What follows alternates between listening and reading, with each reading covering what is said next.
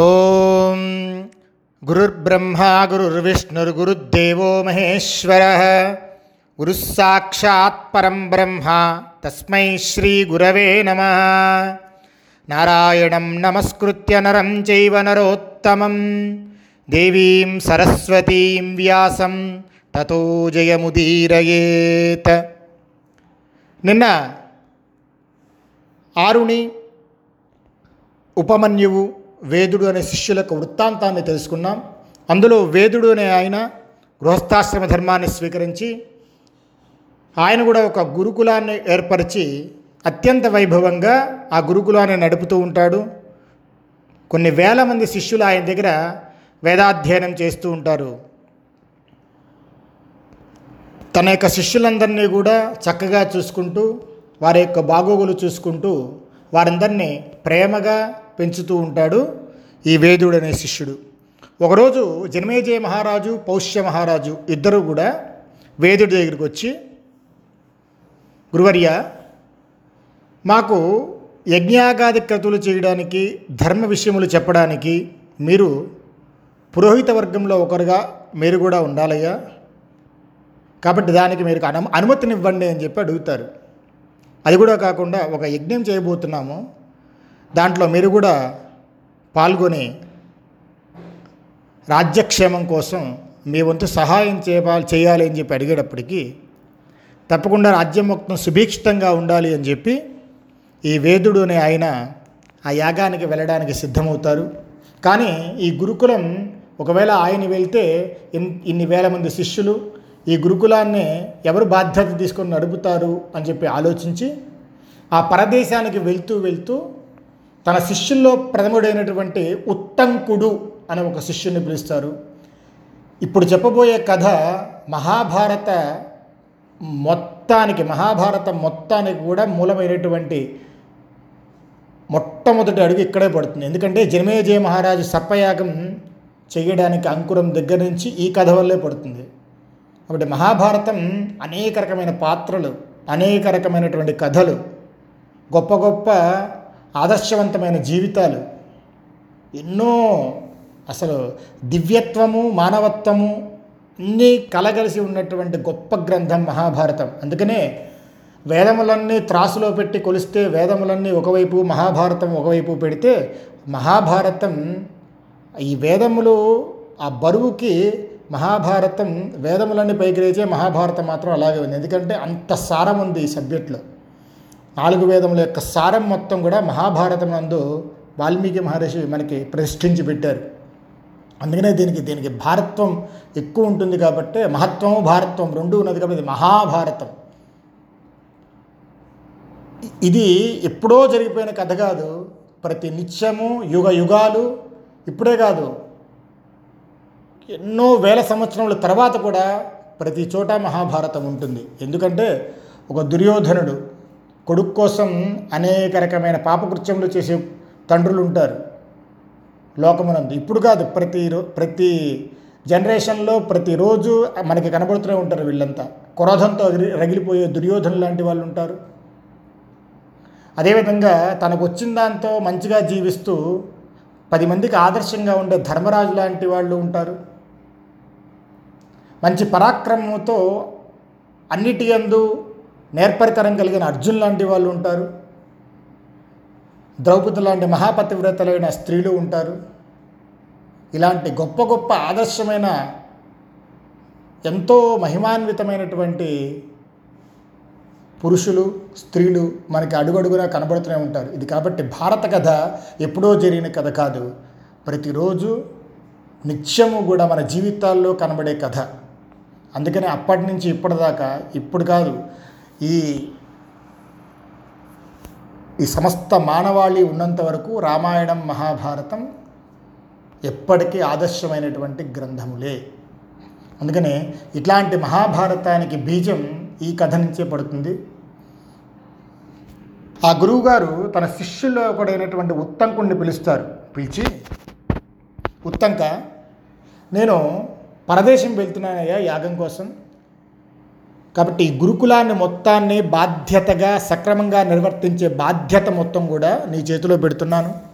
నేను చేసేటటువంటి యజ్ఞయాగాది క్రతులు నిర్విఘ్నంగా సాగిస్తూ ఉన్నటువంటి తోటి విద్యార్థులందరినీ ప్రేమగా చూసుకుంటూ వాళ్ళ చేత అధ్యయనం చేయిస్తూ నువ్వు తపస్సు చేసుకుంటూ ఈ గురుకులాన్ని నేను వచ్చేదాకా జాగ్రత్తగా చూసుకో అని చెప్పి బాధ్యత మొత్తం అప్పచెప్తాడు శిష్యుడికి. ఈయన పరదేశం వెళ్తాడు.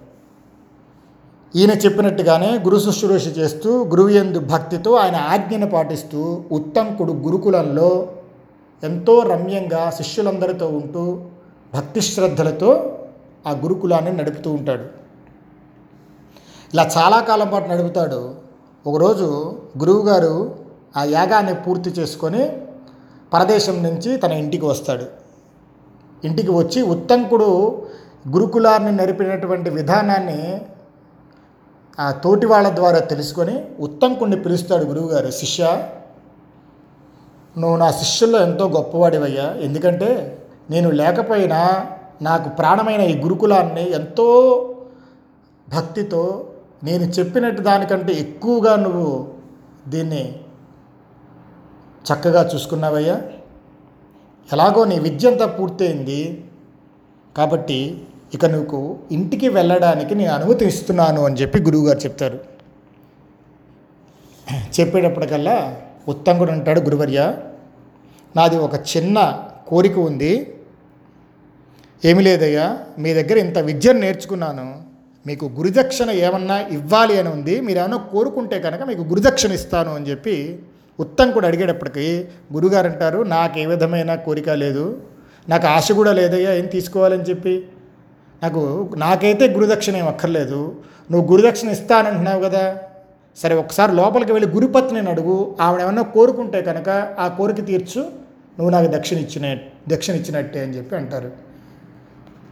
ఈ ఇంటి లోపలికి వెళ్తాడు. గురుపత్నికి నమస్కారం చేసి గురుపత్నిని అడుగుతారు అమ్మ నేను గురుదక్షిణ ఇవ్వదలిచాను. నీ కోరిక ఏమన్నా ఉంటే చెప్పమ్మా అని చెప్పి అడుగుతారు. అడిగేటప్పటికల్లా అప్పుడు గురుపత్ని చెప్తుంది ఉత్తంగా శిష్య మన రాజ్యాన్ని పరిపాలించేటువంటి పౌష్య మహారాజు యొక్క భార్య ఆవిడ చెవికి సువర్ణ కుండలాలు పెట్టుకుంటుందయ్యా. ఆ కుండలాలని అడిగి తీసుకొనిరా ఇదే నువ్వు ఇచ్చేటటువంటి గురుదక్షిణ అని చెప్పి గురుపత్ని చెప్తుంది.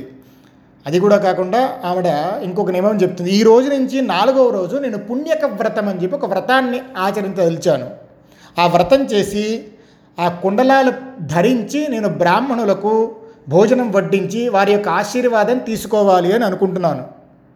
నువ్వు వెళ్ళి ఆ పౌష్య మహారాజు యొక్క భార్య యొక్క కుండలాలు తీసుకొనిరా ఇది నువ్వు చేయగలవా అని చెప్పి అడుగుతుంది గురుపత్ని.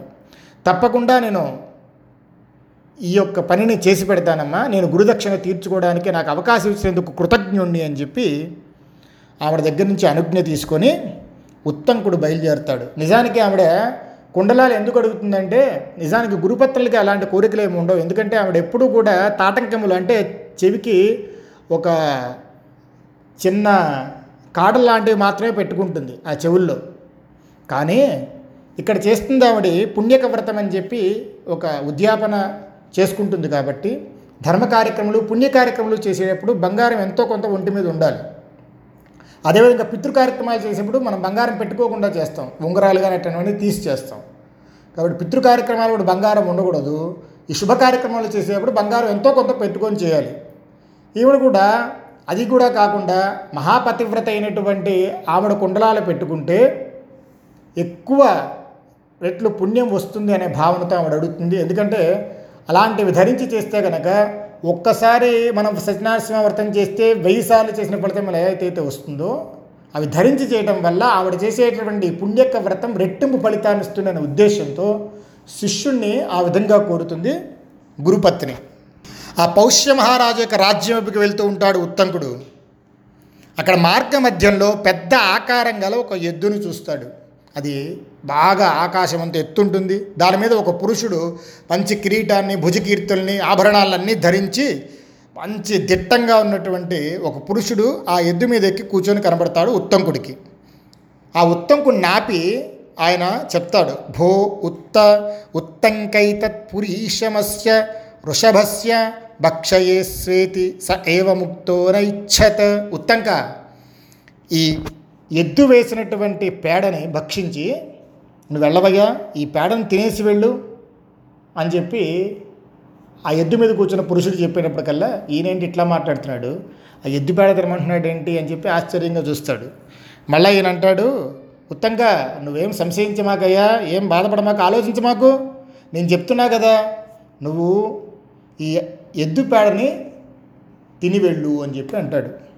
అనేటప్పటికీ ఉత్తంకుడు ఇప్పుడు ఎందుకులే అసలే నాలుగు రోజుల్లో మళ్ళీ ఆ కుండలాలు తీసుకొని రావాలి.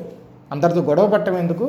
ఏదో చెప్పాడు కదా అని చెప్పి ఆ ఎద్దుపేడని తీసుకొని గురువుగారి నమస్కారం చేసుకొని ఎద్దుపేడని తింటాడు. తినేసి అక్కడి నుంచి పౌష్య మహారాజు యొక్క రాజ్యం వైపుకు వెళ్తాడు. ఆ రాజ్యంలోకి వెళ్ళి పౌష్య మహారాజు ఉండే చోటుకి ఆ సింహాసనం దగ్గరికి వెళ్తాడు ఉత్తంకుడు. వచ్చినటువంటి ఈ ఉత్తంకుడిని చూస్తాడు. ఒక్కసారిగా సింహాసనం నుంచి లేచి ఆయనకి నమస్కారం చేస్తాడు. ఎందుకంటే అన్ని జ్ఞానాల కంటే కూడా ఆధ్యాత్మిక జ్ఞానం ఎంతో గొప్పదే ఉంది అందుకని ఇదివరకు మహారాజులంతా కూడా అలాంటి జ్ఞాన సమ సముపార్జన చేసేటువంటి వేద విద్యను నేర్చుకునేటువంటి వాళ్ళందరికీ కూడా ఎంతో గౌరవం ఇస్తూ ఉండేవాళ్ళు.